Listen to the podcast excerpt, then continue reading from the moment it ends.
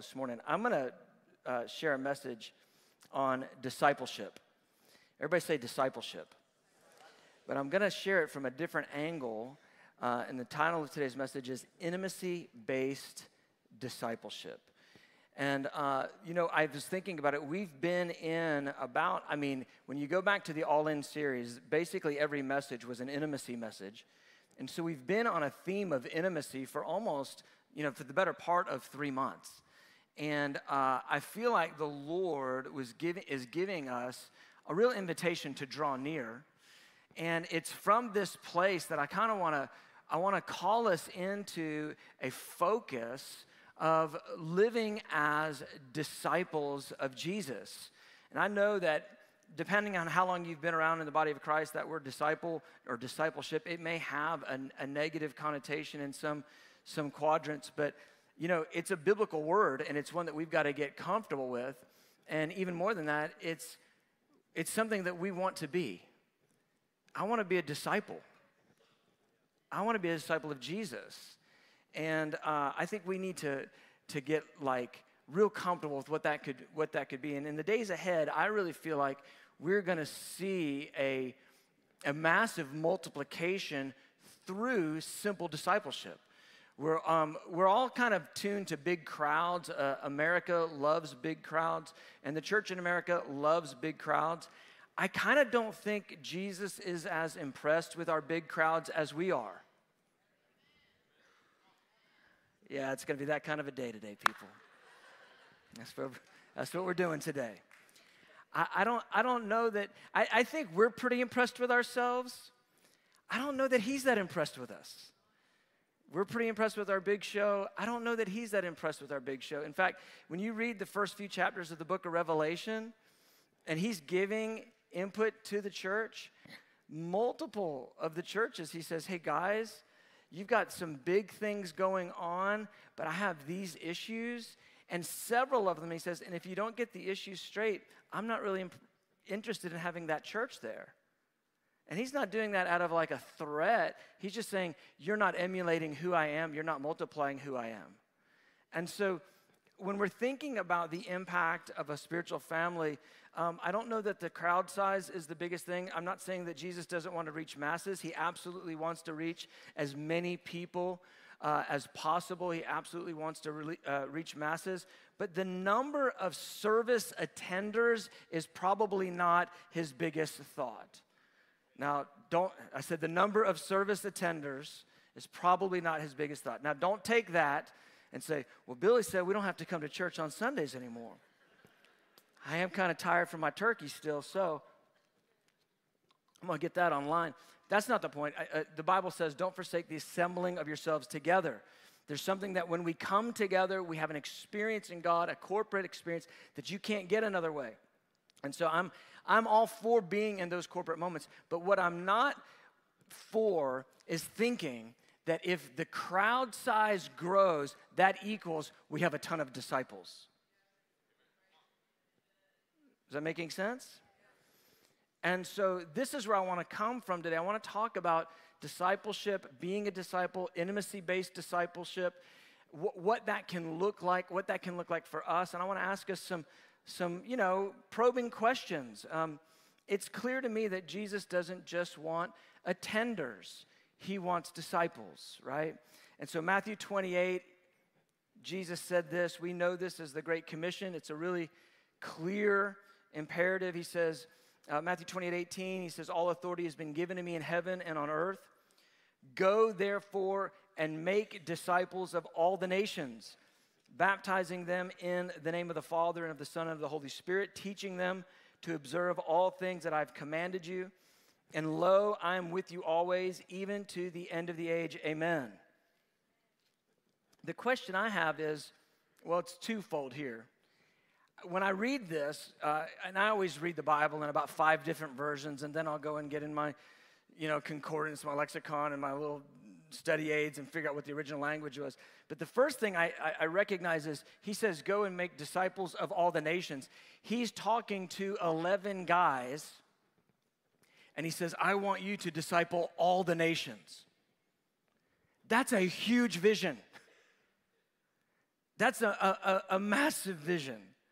And, and so I think right there, he set a trajectory for the church that he's saying, I want what I've taught you to infiltrate every single nation on the earth I, want it to ch- change the, the structures of governments. I want it to change the power structures and, and all sorts of spheres of society and finance. But everything that I've given, he goes, I want you guys to teach all the nations to follow what, what I've taught you. Now, that right there is an impossibility for those 11, right? It has to go beyond just those guys right there, which is how we actually got here. We got here because they taught the ones in their lives and in their sphere and where God put them, and they discipled them. And then that second generation, they shared with somebody else and they discipled them. And then that thing kept going and kept going all the way to modern day 2022 here in Gwinnett County. That original commission to make disciples has actually landed here on us. It's amazing how this thing worked. Because what is impossible for these few, when you, when you see the multiplication of how this thing works, it's actually really, really doable. Now, there's much to be done in the gospel still right now. There's many, many unreached peoples in the earth. And, and, and so I feel like the, the focus of discipleship is something that we really have to take to heart and take seriously. And I fear sometimes that in the West, especially, we've got so um, enamored with big gatherings and big attendances, we've kind of lost the power of the small. Do you know what I'm saying? And I want to regain that. I want to regain that. And so I'm just going to take us on a journey. I think Jesus, he lays out a couple foundational imperatives that call us into what being a disciple is about. And it just depends on how deep we get here. I'm going to I'm gonna define being a disciple in certain ways. Hopefully, that will be a, a, some, some biblical thoughts and maybe new thoughts for you. And then I want to talk about some maybe some formats that we're working on to, to help aid discipleship. This is just a one off message that I'm preaching that I think we will revisit next year in more depth, but I just wanted to see the atmosphere with it, okay? So, um, all the disciples, Jesus starts the conversation with all of them with two words follow me. He starts discipleship with follow me. Now, that is a loaded phrase because uh, he was calling all of them ultimately to end up laying down their lives the way he laid down his life. But when you see him and he just casually does a miracle and then tells them to follow him, whether it was Matthew or Peter or James and John, it's interesting that this whole conversation of Jesus' disciples, it starts with just this little invitation to, to be close to him. Now, most of us have heard that invitation from the Lord, whether it was through preaching, whether it was through, you know, a song, maybe it was Holy Spirit speaking to your heart, maybe it was a combination of all that. You've heard of follow me from the Lord. And, and you uh, have likely responded. Maybe you're in here today, you haven't ever responded to the follow me. Well, he's saying, follow me today. He's inviting you into that right now. But here's the point I want to make follow me is not just salvation. It's not just saying, okay, Jesus, I want to I want to be saved. I don't want to go to hell. I want to I want to give you my life. It, follow me is far bigger than just salvation. Salvation is the doorway to an entire life of following Jesus. Amen. And and it, it would be really sad if Jesus follow me was follow me, I'll get you the get out of hell free card, and that's it. It wasn't ever to be that. It was to be follow me your whole life. Follow me for the rest of your days. And and here's what it, it encourages me, it strengthens me, and it challenges me that 25 or 30 years into my walk with the Lord, I haven't done the math lately, so 34 years in, I'm to be just as much of a passionate follower of Jesus today as I was the first day that the gospel cracked my stony heart. There's, there's, no, there's nothing in the Bible that says we're to start off as like radical participants and then we sort of just change lanes into sort of passive observers. That's not Christianity. Christianity is people who lay down their life and they follow Jesus and they follow him all their days. And we don't we don't take a break from our elder brother Jesus, our dear friend Jesus, our Lord and Savior Jesus when the context isn't just right to be close to Jesus. Am I making any sense? And we don't, you know, shift it into neutral because I've sort of been there, done that in my Christianity. Let somebody else do it now. I was passionate, I did all the things. Somebody else can be passionate and do all the things. That's that's just not why he said follow me. It's just not it's just not what relationship with him is about. It's not about shifting it into neutral, you know, after you've given a good 10 years. And so I, have got this in the notes, and if you haven't got the notes, I just encourage you scan the barcode, get the notes, because there's probably a lot more in here than I'm going to cover.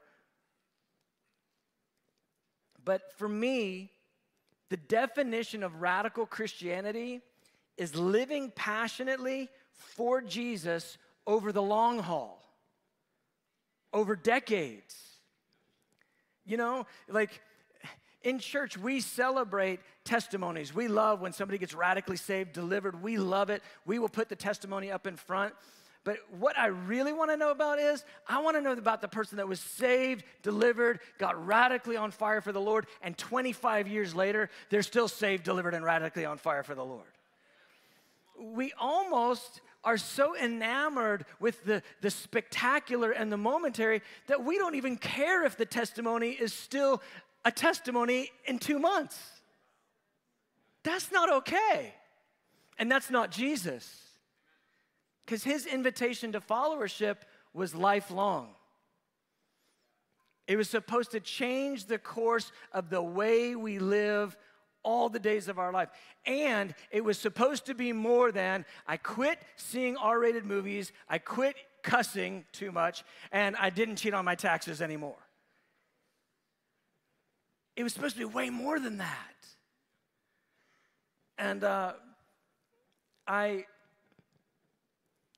I want to be nice about it, I just think we need to get over this low bar Western Christianity and recognize that the call of the gospel was far, far more intense than what we've made it in the West. It's, it's, it's, it transcends every part of our lives. We're supposed to look so different. We're supposed to live different.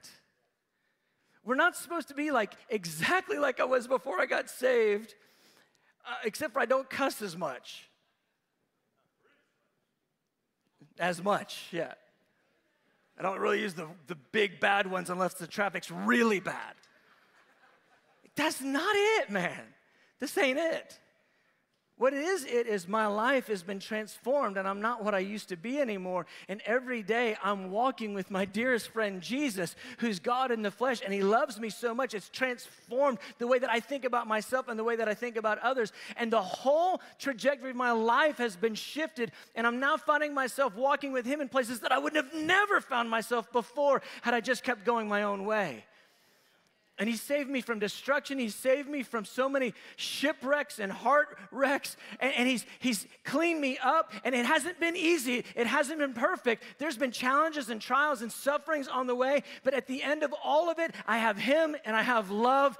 And I'm new because of his blood that set me free. That's it, man. And this thing keeps going and going and going. This is my life. And I get out of bed in the morning because he loves me and I'm on a journey with him. And I sometimes I feel like, wow, I, have worked really hard to try to be on this journey with him. And you know what? Wow, he doesn't need all my hard work. He just needs my yes. And when we say yes, He takes us places we never thought we would go. I'm, I'll just say this. I just got back from a week of uh, being in Israel. It was fantastic. It's the second time I've been there this year. The Lord paid for both trips. I didn't even ask. And in a week, I'm getting ready to go to, the, to Central Asia to minister to two groups of underground church leaders. Now, two different ones from two different countries that if I said the name, it would be the protocol, the security protocol would be messed up for me to even say that. So I'm going to go to Central Asia and minister to two groups of underground church leaders.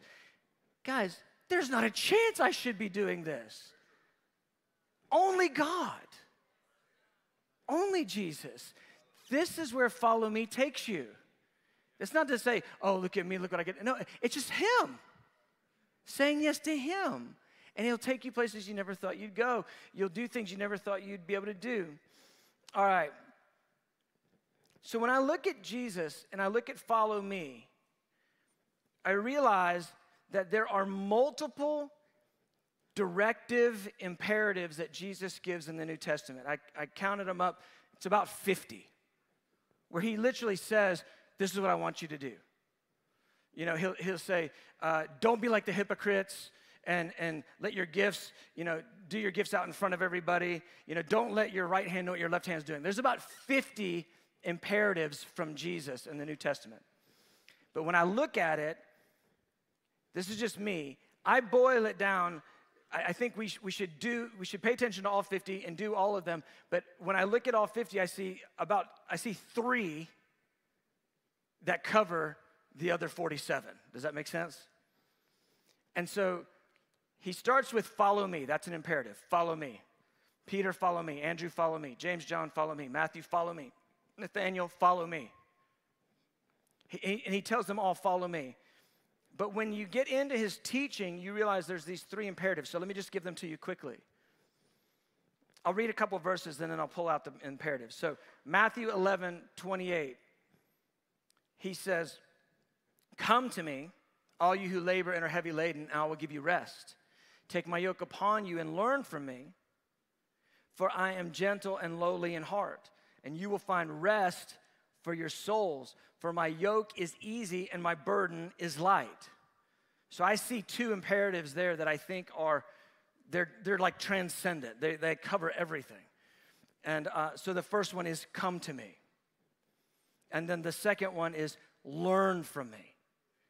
And then the third one I find in John 15 this is my commandment that you love one another as I have loved you. So the third one is love one another. So he says, Come to me, learn from me, and love one another.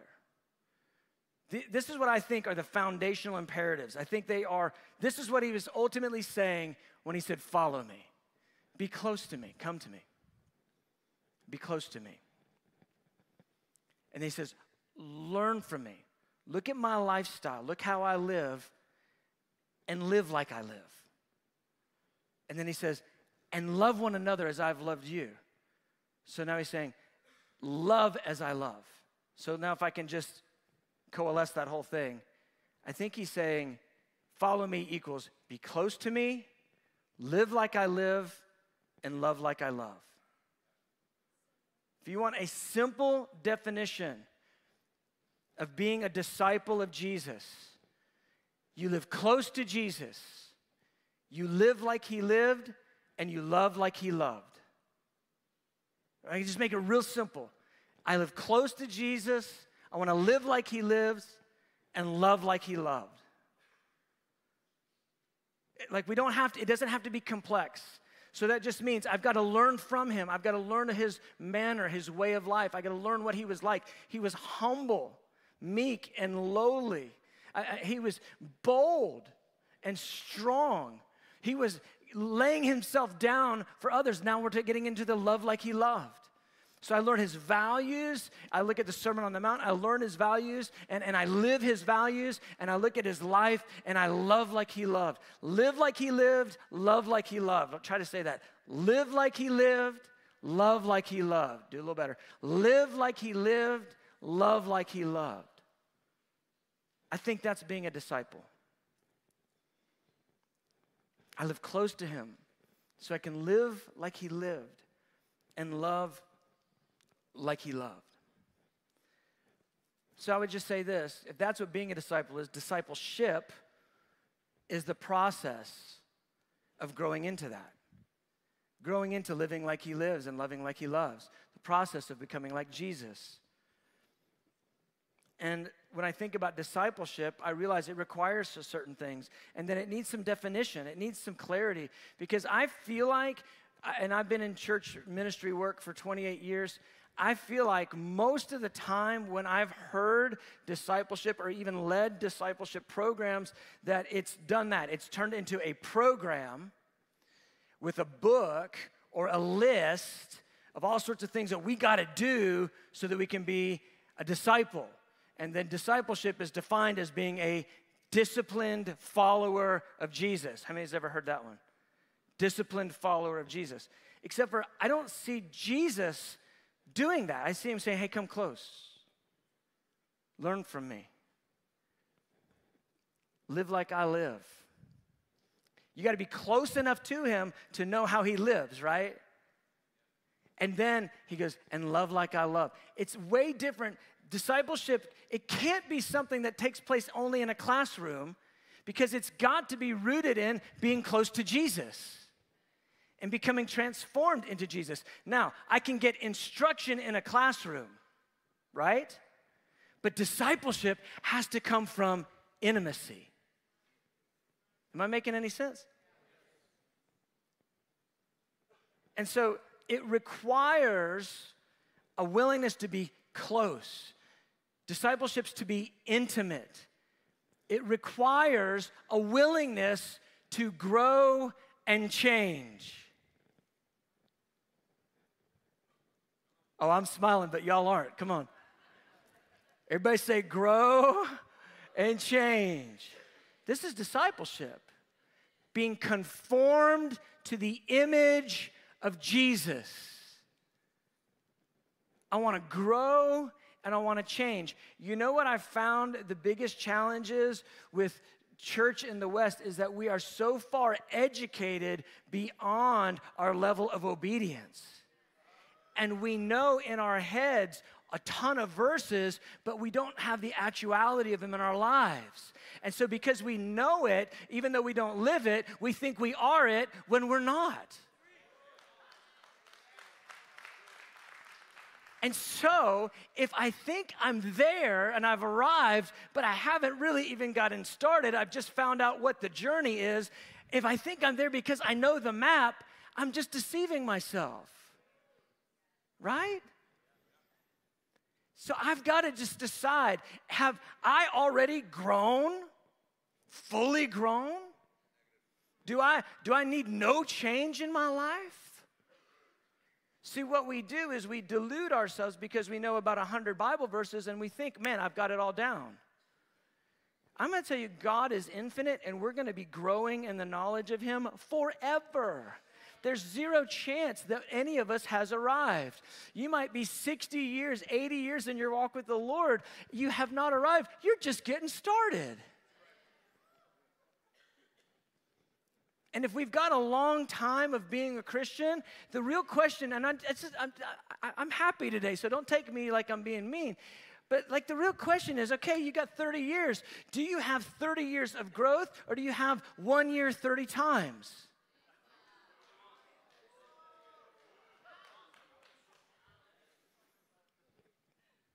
Because one year 30 times isn't 30 years, it's one. You just keep circling the same mountain. How do I know if I'm circling the same mountain? Let me just ask you, just think about it. Do you have the same tests that keep coming up in your life over and over and over again? See, God isn't the teacher that gives you the test once and puts an F on it and says, You failed, done done with you. He's so good. He'll give you the same test over again. Hey, I know you failed it last week, but let's just do it again. And then you're putting the same answer on. He goes, Don't do that. I showed you, I gave you the test. You already have the test and the answer. Don't do the same test and give it the same wrong answer. If you've been doing that for 30 years or 20 years or 10 weeks or whatever, you're having the same experience. you're not growing from glory to glory. You're on the first glory still, which glory, it's in Christ, it's glory. But we got to go from glory to glory to glory to glory. Amen.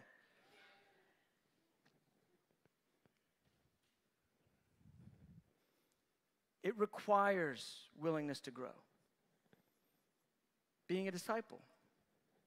It requires a willingness to say, maybe I haven't arrived yet.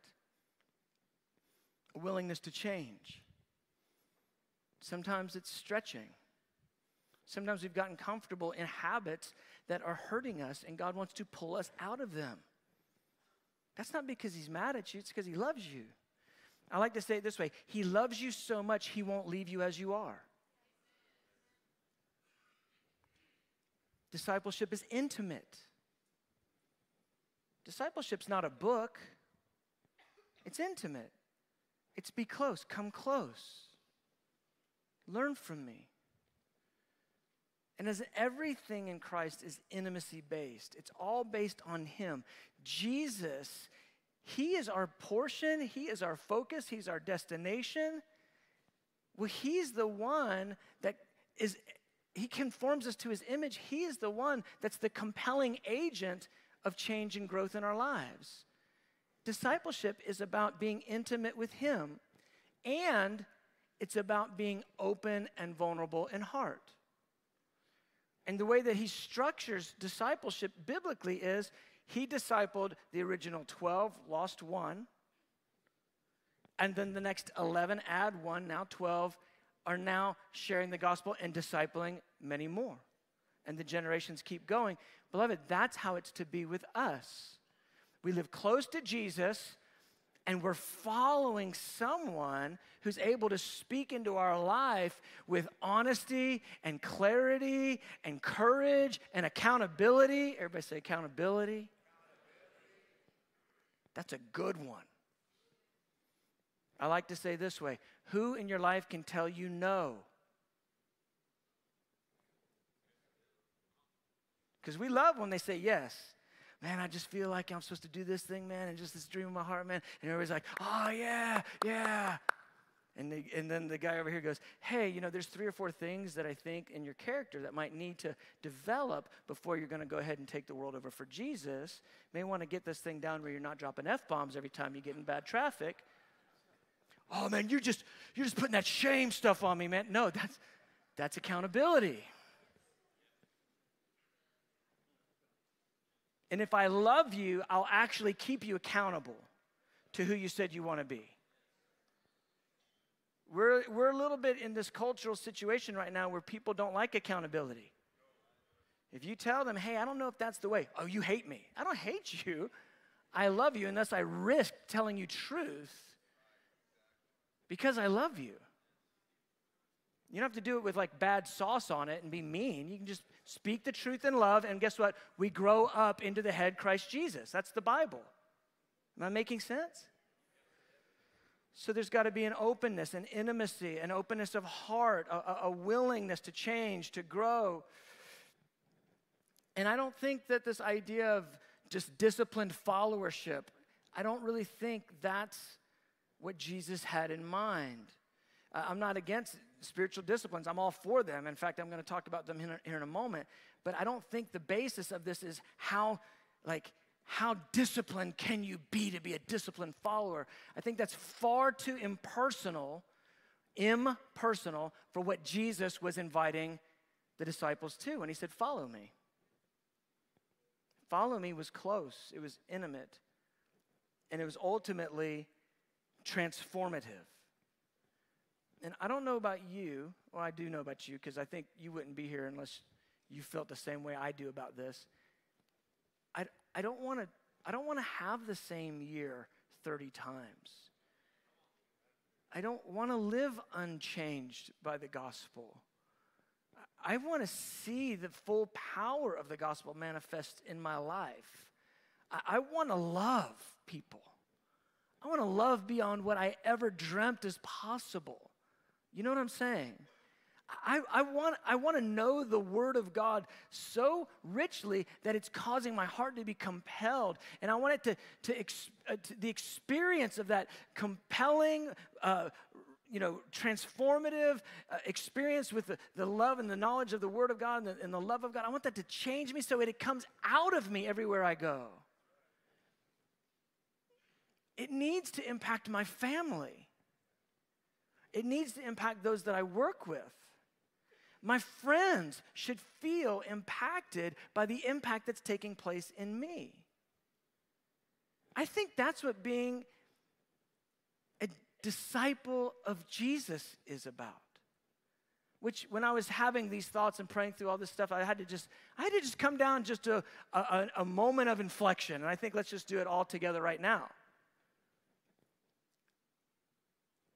Are you and I, I, I've been asking myself, am I, am I, and you ask the question yourself, am I a disciple of Jesus Christ?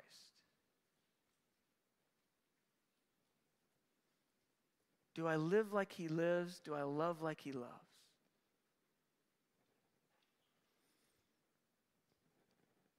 Am I? Is, is that that honorable thing of being a disciple of Jesus, is that true of me?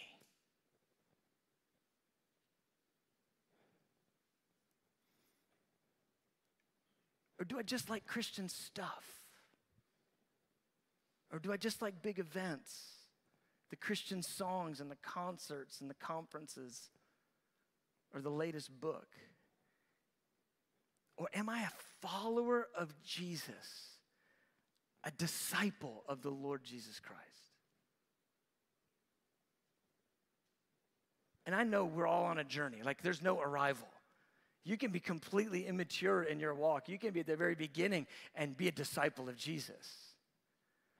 But where this thing is supposed to go is a lifelong journey of transformation where you come out looking like He is and loving like He loves. And watch this John, the disciple, the beloved Apostle John, when he's writing the book of John, by the end of it, he never refers to himself in the book as John. He has a phrase that he uses when he's writing the book of John. You know what it is? The disciple who Jesus loved. Come on. I feel a little something on that. The disciple who Jesus loved. That's the end of discipleship. I live like he lives, I love like he loved, and my identity is the disciple that he loved. See, that's different than a book or a discipleship class. Like, let's lose, use those things, those are good tools. But coming to this place of my life is so transformed, and in the knowledge that I am his disciple, the, the most principal thing about it is I'm the one he loves. That's where discipleship should ultimately take us. So, when I look at it biblically, I just look at how the disciples, how they managed their relationship with the Lord, and they had an interesting starting point, which I think is really important uh, to, to draw this out. So, their starting point, Jesus says, Follow me. And then their first clear question, because that's, that's pretty smart. Like, if you're gonna follow Jesus, probably asking questions a lot is a good way to go. That works for us now you can ask him all the questions in the world and he's happy to answer. But their first question teach us to pray. We want to love like you love, we want to live like you live, and we want to talk to the Father like you do. We want to commune with the Father the way that you commune with the Father. And so he, when I think of it, this follow me, this teach us to pray, these are the foundational things. And this is when he teaches them the Lord's Prayer. And he says, It's a Father who is in heaven, who is holy. And he gets them on that journey of intimacy with the Father. And by the time he's telling them John 17, John 13 to 17, he's saying, The Father loves you just the way he loves me. And this becomes their destination in discipleship.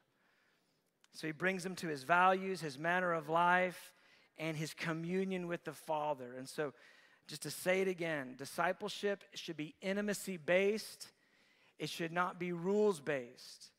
It's, it's uh, the manner of life. discipleship is the manner of life that we follow as a result of saying yes to Jesus.